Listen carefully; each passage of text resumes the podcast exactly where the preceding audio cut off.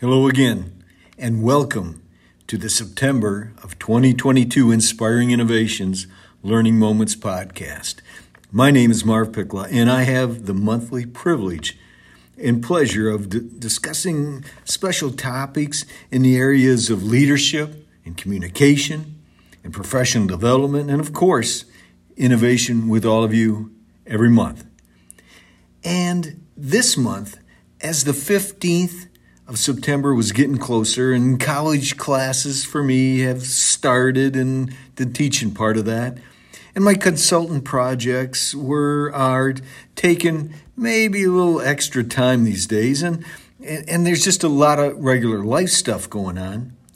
For some reason, I was procrastinating about getting this Learning Moments podcast done.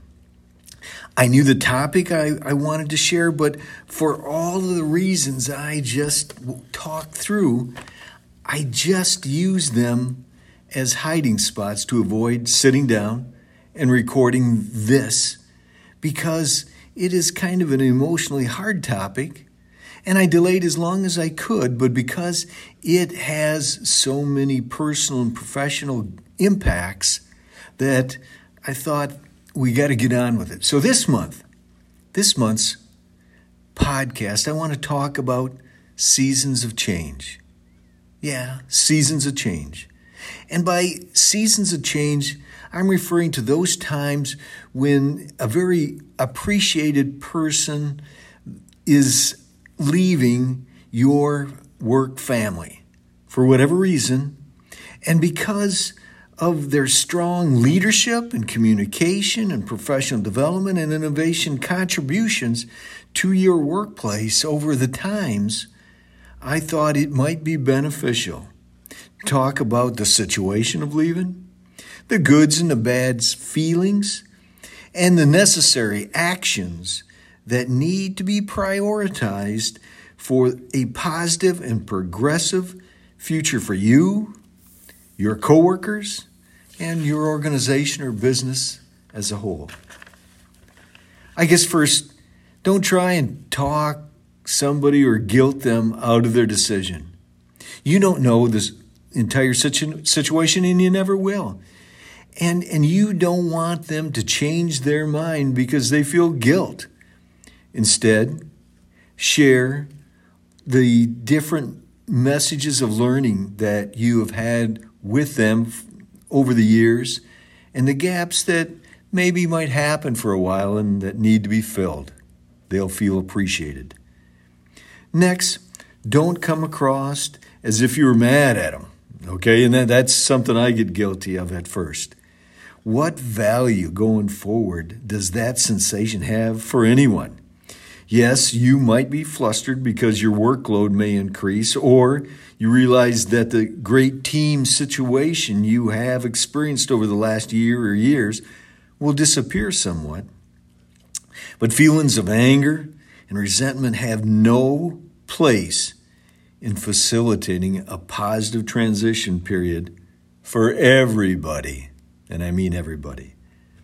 And finally, be sure to constructively limit the time everybody you dwell on what was and how difficult that future might be. Why? Because you will find very little help on progressive changes you and your organization will have to make if you continue to twist your head around and only look backward. The future isn't behind you or in your past, it is directly in front of you to redesign, rebuild, repurpose, and perhaps reinvent and re innovate. Times and things in every workplace change and will continue to change. So think about it. I believe coworkers will be looking around for leadership and communication and professional development and innovation on the best way forward. Don't be a disappointing factor for them in these areas.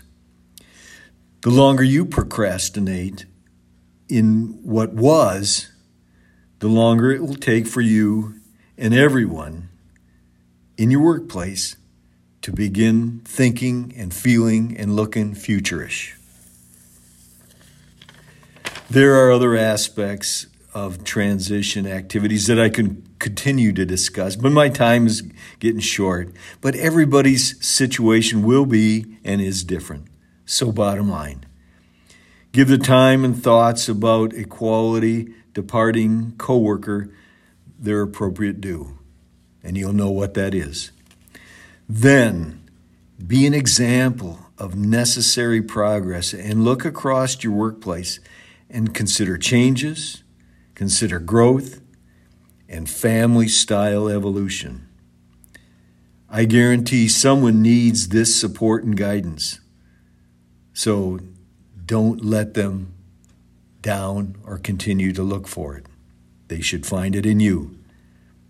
Hey, thanks so much for your listening time. I hope this talk helps because it helps me. And we'll get together in October.